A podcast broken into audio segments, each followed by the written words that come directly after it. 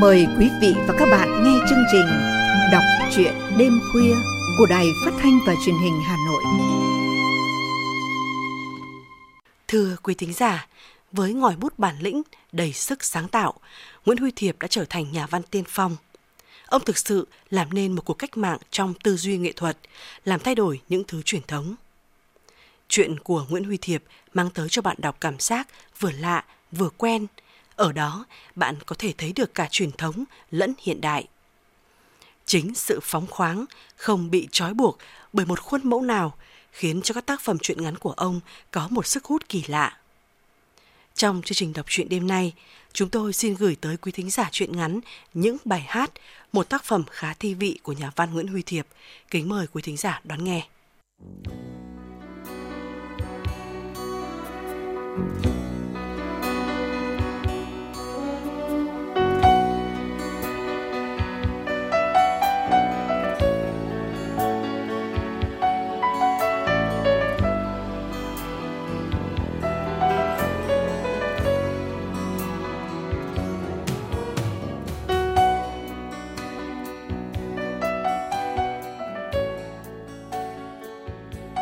Bây giờ thì Huyền ở San Francisco rồi. Anh buồn rầu cầm bức ảnh trên tay. Đằng nào cũng thế. Anh lẩm bẩm, số phận anh. Số phận anh làm sao? Huyền hất mái tóc, ngẩng lên nhìn rồi cúi xuống ngay. Dùng những ngón tay thon nhỏ gỡ một hạt cỏ may ra khỏi ống quần jean. Rõ ràng câu hỏi bật ra do thói quen, thậm chí vì thương hại. Huyền không chú ý đến câu hỏi, cũng chẳng chú ý đến câu trả lời. Anh bỏ bức ảnh lên bàn và vẽ hình một ngôi nhà nhỏ. Đây là San Francisco. Huyền ngủ dậy lúc 8 giờ. Đồng hồ điểm 8 tiếng. Phòng ăn. Bây giờ là 9 giờ. Đồng hồ điểm 9 tiếng. Ba Huyền bảo. Ba lo ngại về chuyến đi của con. Huyền cười. Con có còn bé nữa đâu. Ba Huyền bảo. Chúng ta ra khỏi Việt Nam khi con 13 tuổi. Bà sợ những ấn tượng xấu.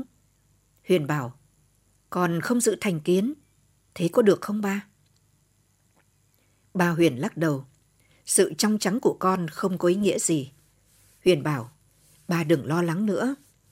Ba Huyền bảo, cần rất nhiều tiền. Ba hy vọng tiền hạn chế được những rủi ro. Huyền bảo vâng.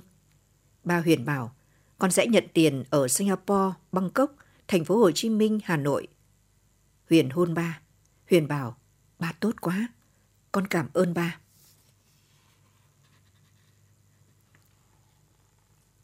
Em đến sân bay Tân Sơn Nhất. Lúc ấy trời đang mưa, máy bay đổ xuống. Mưa vẫn như chút, em nhận ra cơn mưa ngày nào. Mưa cứ như từ trong ký ức chút xuống. Hồi ấy em 6 tuổi, đấy là năm 1970, Tết mùng 3 tháng 3. Má em làm bánh trôi. Má em là người Bắc quê Hà Nội ở phố Hàng Đào. Má em nấu ăn giỏi. Má em bảo phụ nữ không biết nấu ăn thì không tốt.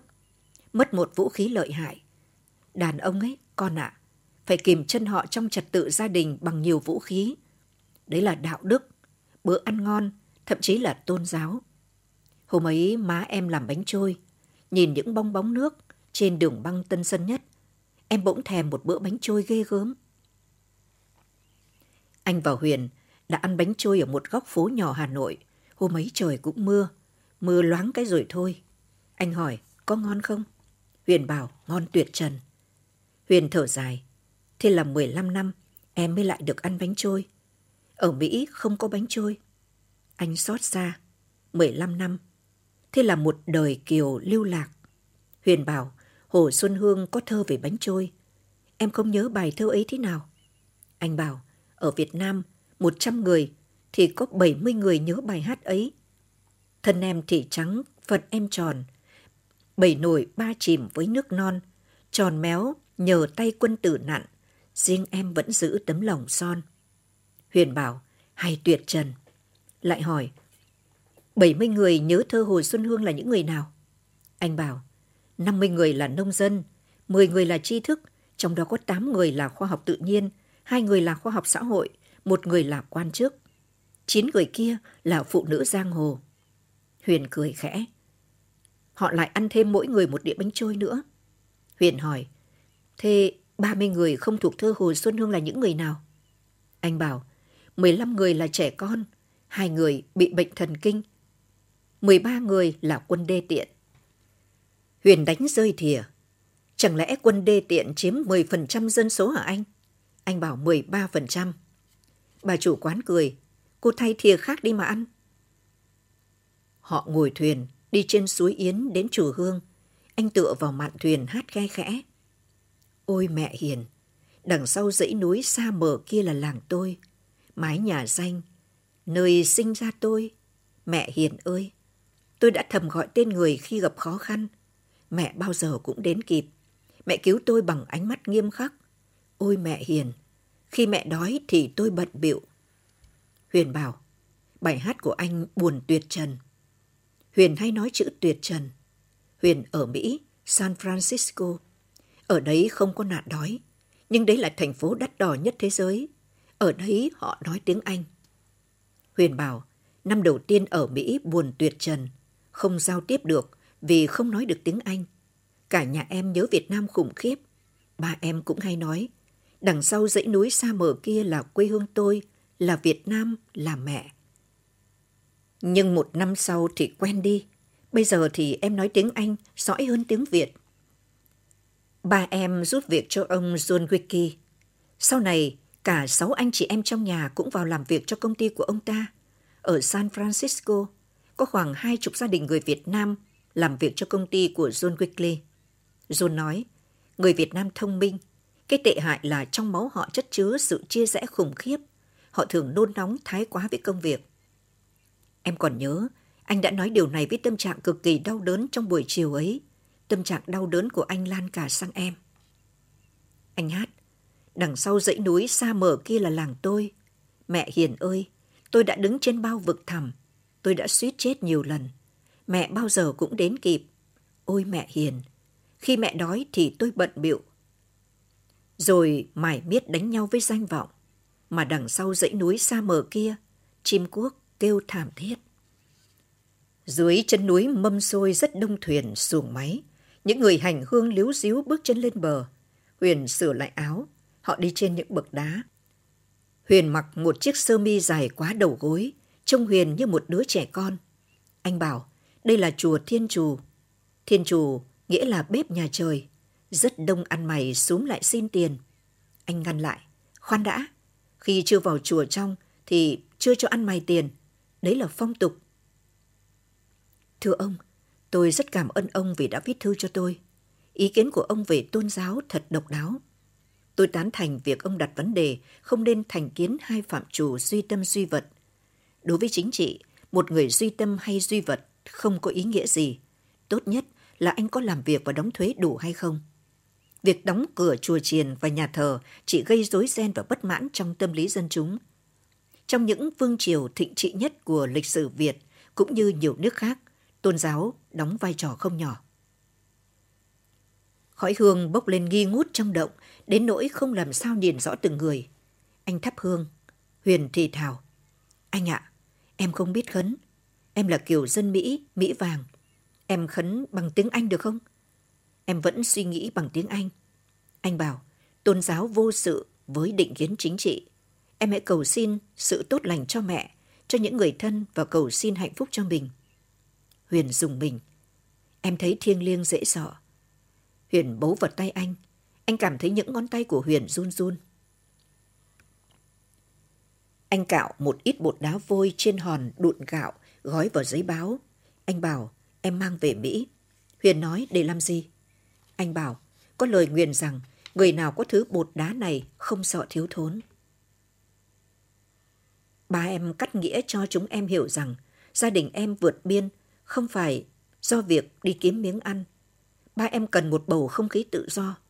Con đường dẫn đến tự do chứa đầy hiểm họa lớn lao, chỉ kém những hiểm họa của việc không chịu dấn thân trên con đường đó. Đêm, sương xuống lạnh, chiếc xe thổ mộ chở gia đình Huyền đi về biên giới. Mẹ Huyền thì thào, liệu họ có lỡ hẹn không anh? Ba Huyền bảo, em yên tâm, anh chắc không có chuyện lỡ hẹn đâu. Anh đã giao trước cho họ 6 cây vàng. Khi qua biên giới, họ sẽ được nhận 6 cây vàng nữa. Gia đình Huyền 8 người, ba má và sáu anh chị em. Giá định cho chuyến đi của họ là mỗi người một cây rưỡi vàng. Đến biên giới sẽ có xe đón họ đi Thái Lan. Bác ruột của Huyền đã đợi ở đấy. Ông làm việc ở Mỹ. Ông đã bay từ San Francisco đến để tổ chức cho gia đình Huyền vượt biên đi Mỹ. Huyền ngồi trên xe và liêm dim ngủ. Đêm tối mờ mờ, trên trời đầy sao. Kia là chòm sao thần đông. Cách đấy không xa là chòm sao gầu sòng. Và tự thuật của một thuyền nhân. Thuyền của chúng tôi ra khỏi hải phận Việt Nam chừng 6 hải lý thì bị chết máy. Mọi người hết sức lo sợ và hoảng hốt. Mọi cố gắng chữa chạy đều vô hiệu. Đến ngày hôm sau, thuyền của chúng tôi bị bọn hải tặc tấn công. Chúng dồn tất cả đàn ông về một phía, bắt nộp tiền bạc. Ai chống đối đều bị chúng bắn ngay tại chỗ. Tất cả phụ nữ đều bị hãm hiếp, có cả những cháu gái 11 tuổi. Nhiều người nhảy xuống biển tự tử. Tình trạng trên thuyền sau khi bọn hải tặc rút đi thật khủng khiếp. Không còn lương thực, nước ngọt. Trận bão phá tan thuyền ra từng mảnh. Tôi đã phải cột ba xác chết lại làm phao. Tôi lênh đênh trên biển, trên trời đầy sao. Tôi có nhằm tròm sao thần nông mà bơi. Cuối cùng, tôi được một thuyền đánh cá cứu vớt. Lúc ấy trên đầu tôi là tròm sao gầu sòng. Cuộc thỏa thuận gã giá ở cửa khẩu biên giới thật khủng khiếp. Những tên đưa đường, sau này em biết rằng chúng đều là những tên lưu manh trộm cướp và buôn lậu, không đồng ý với giá thỏa thuận 12 cây vàng. Gia đình em bị đẩy vào con đường cùng. Tất cả mọi tài sản quý đều phải để lại. Hơn nữa giấy tờ chỉ ghi tên ba em và sáu đứa con. Chúng đã cố ý làm thế để giữ má em lại. Em đã linh cảm rằng em chẳng bao giờ còn gặp má em nữa. Sự hy sinh vô giá của má em là lý do khiến ba em thay đổi hoàn toàn tính tình khi ở trên đất Mỹ. Ba em rất cô đơn. Má em bị làm nhục ngay trước mặt ông. Ba em phải lựa chọn sự hy sinh tự nguyện của má em và tự do cho cả gia đình. Anh lại hát. Ôi mẹ hiền, mẹ bao giờ cũng đến kịp. Chim cuốc kêu thảm thiết, chim cuốc giỏ máu tươi, ở sau dãy núi xa mờ. Huyền bảo, em van anh, anh đừng hát nữa, bài hát của anh xót xa tận đáy lòng. Anh bảo, chùa Hương này là một thắng cảnh nổi tiếng, chỉ tiếc người ta đến không phải để thưởng ngoạn thú du lịch. Em có cảm giác gì khi uống một ngụm nước ở chùa Giải Oan? Huyền cười, em lạnh. Họ ngồi trên một ghế đá ở vườn hoa, ánh điện cao áp sáng rực rỡ.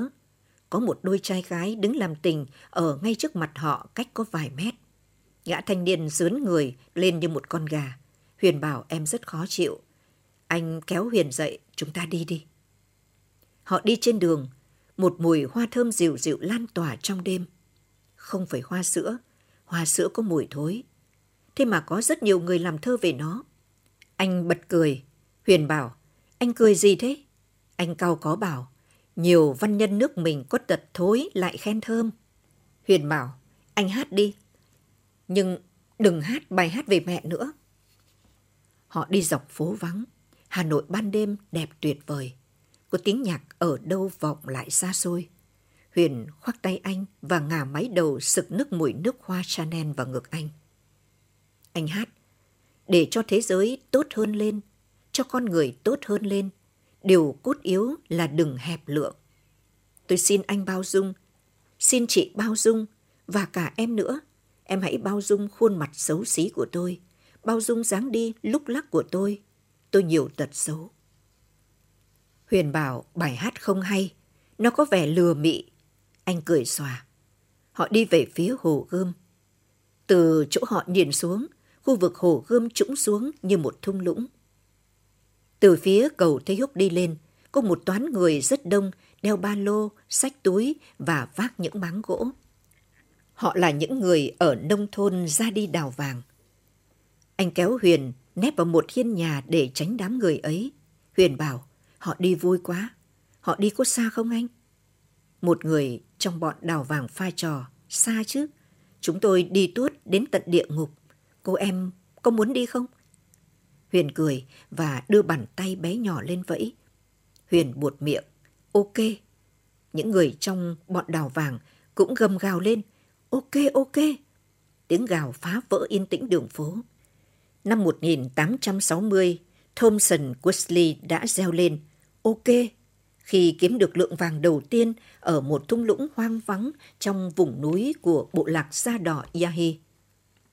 Năm 1872, bộ lạc da đỏ Yahi bị xóa tên khỏi bản đồ chủng tộc châu Mỹ, thì Thomson Wesley đã trở thành một chủ đồn điền nổi tiếng. Năm 1916, người cuối cùng của bộ lạc da đỏ Yahi chết đi, thì công ty Thomson Wesley đã trở thành một công ty có tên tuổi ở Bắc Mỹ. Ba phần tư người làm trong công ty của Quisley là da đen. Người cháu đích tôn của Thomson Quisley là John Quisley, là một nhà thơ và là một chủ nhà băng. Nhà thơ John Quisley có một tài sản hàng chục triệu đô la. Anh thở dài, Huyền bảo, anh buồn gì thế? Anh bảo anh luôn luôn bứt rứt em ạ. Tự dưng anh thấy bồn chồn. Huyền luồn bàn tay bé nhỏ vào ngực anh. Huyền bảo, tim anh đập nhanh dễ sợ. Anh ngồi xuống đi. Họ ngồi xuống ở ngay bậc thềm của nhà hát lớn. Anh châm một điếu thuốc lá. Huyền cũng châm một điếu thuốc lá. 11 giờ đêm, chuông đồng hồ từ phía nhà bưu điện điểm 11 tiếng. Một chiếc xe Volga màu đen lướt qua mặt họ. Anh đứng lên vẫy tay. Cậu Vĩnh, trong xe là cậu ruột anh. Ông đi dự một bữa tiệc ngoại giao về. Em để sợ và kính trọng cậu ruột anh. Gạt sang một bên những thói quen cũng như cách xử thế cần có của ông. Một quan chức chính trị cao cấp. Ông thực sự là một người tốt, một người lịch lãm từng trải. Các câu chuyện của ông đều giản dị, dân dã, đa nghĩa. Nếu ở địa vị một tỉnh trường, một tiên chỉ trong làng, có lẽ không thể lường hết được những công lao của ông đối với xã hội. Song trong cương vị hiện nay, hình như ông còn thiếu rất nhiều phẩm chất, trong đó phẩm chất quan trọng nhất lại là lý tưởng cuộc sống. Ông bị cuốn hút vào vô số công việc. Ông không có thì giờ suy ngẫm về lý tưởng vươn tới của dân tộc mình. Cậu Vĩnh bảo, thành niên các cháu bây giờ sống không có lý tưởng. Cậu rất buồn và lo. Cậu bật cười. Thưa cậu, cậu đừng buồn, đừng lo. Chúng cháu có lý tưởng đấy. Chúng cháu vẫn sống được. Mợ Vĩnh bực mình. Hỗn nào, ba tuổi danh. Chúng mày có biết vì sao chúng mày được thế này không?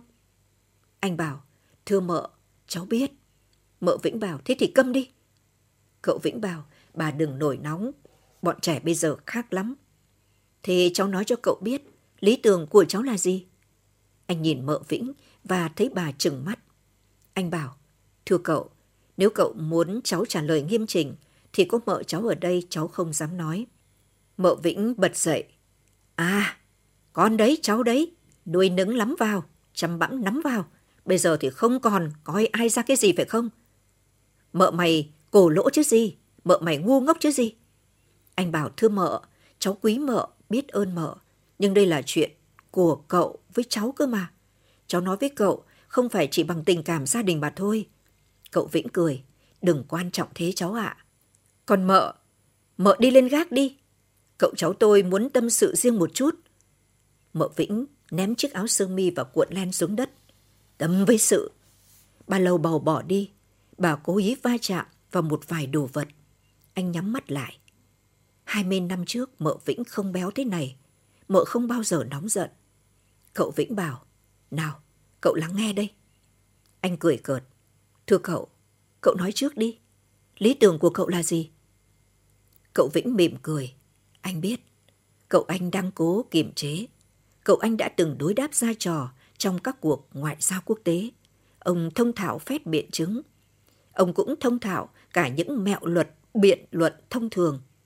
Bao giờ ông cũng giữ một nụ cười trên môi. Cậu Vĩnh vớ lấy cây bút chì trên bàn.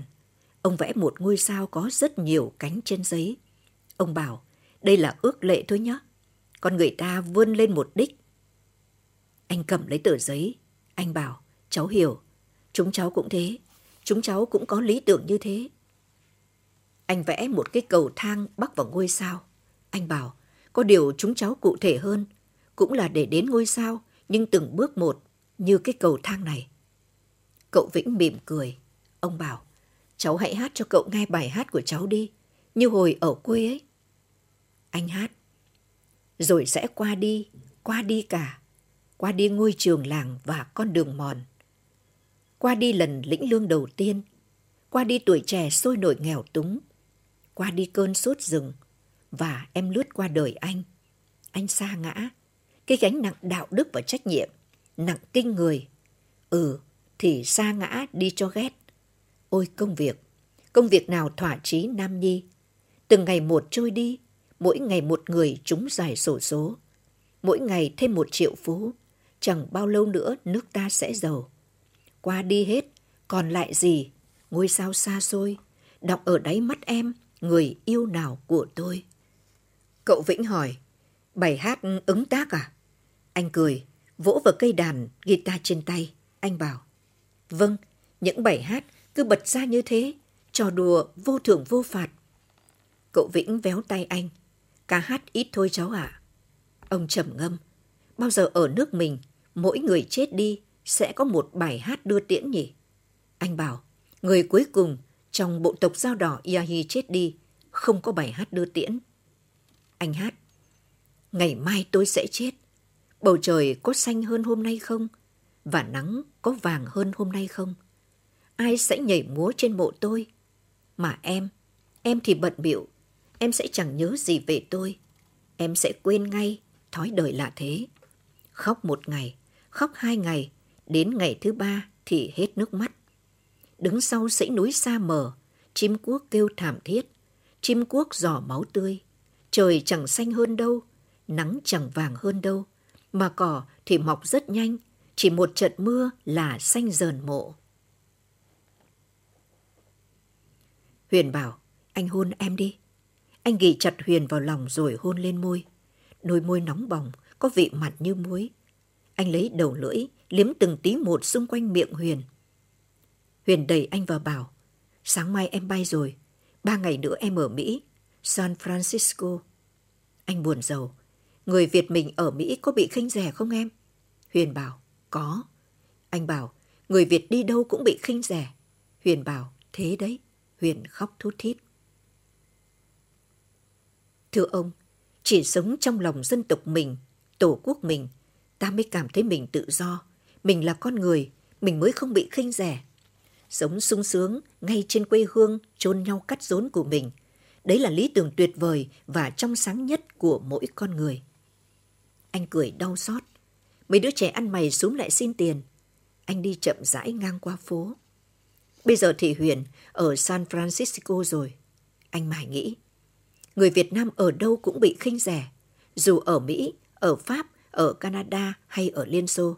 Dù họ là người lao động, là bác học, là kỹ sư hay là nghệ sĩ. Họ chỉ sung sướng và hạnh phúc ở trên đất Việt Nam quê hương mình. Một bọn người đi đào vàng qua trước mặt anh. Họ là những người sung sướng và hạnh phúc trên đất Việt Nam quê hương mình một bọn người đi đào vàng qua trước mặt anh. Họ là những người sung sướng và hạnh phúc ở trên đất Việt Nam quê hương mình. Kìa, nét mặt họ dạng dỡ thế kia. Đôi tình nhân dìu nhau qua trước mặt anh. Cô thiếu nữ mặt tái mét, còn gã thanh niên thì ngượng ngùng bối rối. Họ là những người sung sướng và hạnh phúc. Mấy viên công chức có nét mặt quan trọng và lo âu lướt qua trước mặt anh – Họ là những người sung sướng và hạnh phúc. Mấy người đứng trên hè đang xúm xít xung quanh tờ báo hàng ngày. Họ là những người sung sướng và hạnh phúc. Họ ngó qua vai họ nhìn lên tờ báo và thấy một hàng tít lớn. Việt Nam là cái nôi của nền văn minh lúa nước. Anh phì cười, là một sản phẩm của nền khoa học xã hội tuyệt vời. Chắc là nhiều lượng thông tin một nền khoa học xã hội tuyệt vời, sung sướng và hạnh phúc. Một đoàn các cụ các bà mặc áo the đi chùa, họ là những người sung sướng và hạnh phúc. Anh thấy vui vui. Anh không còn nhớ gì đến Huyền. Huyền đang ở Mỹ, San Francisco. Anh hát. Rồi sẽ qua đi ngày hôm nay. Bọn đê tiện sẽ chết.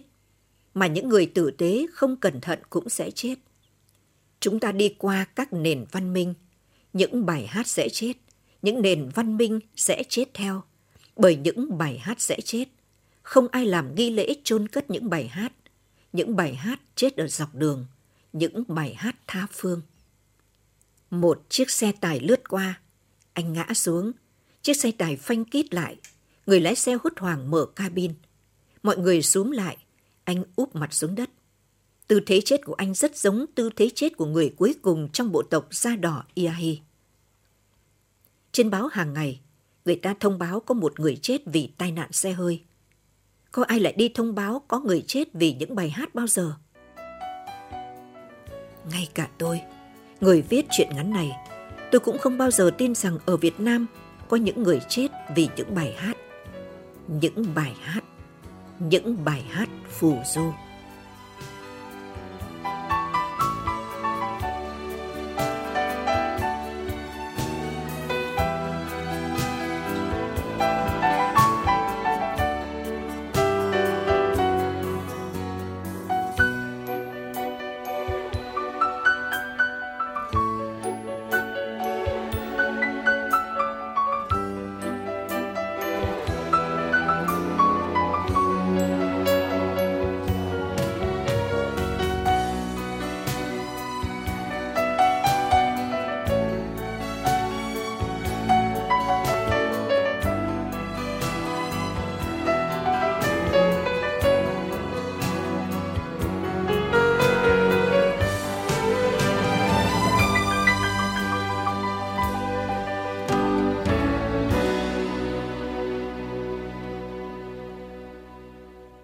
Quý thính giả vừa lắng nghe chuyện ngắn những bài hát của nhà văn Nguyễn Huy Thiệp. Cảm ơn sự quan tâm lắng nghe của quý thính giả. Xin kính chào tạm biệt và hẹn gặp lại quý thính giả trong các số tiếp theo của chương trình.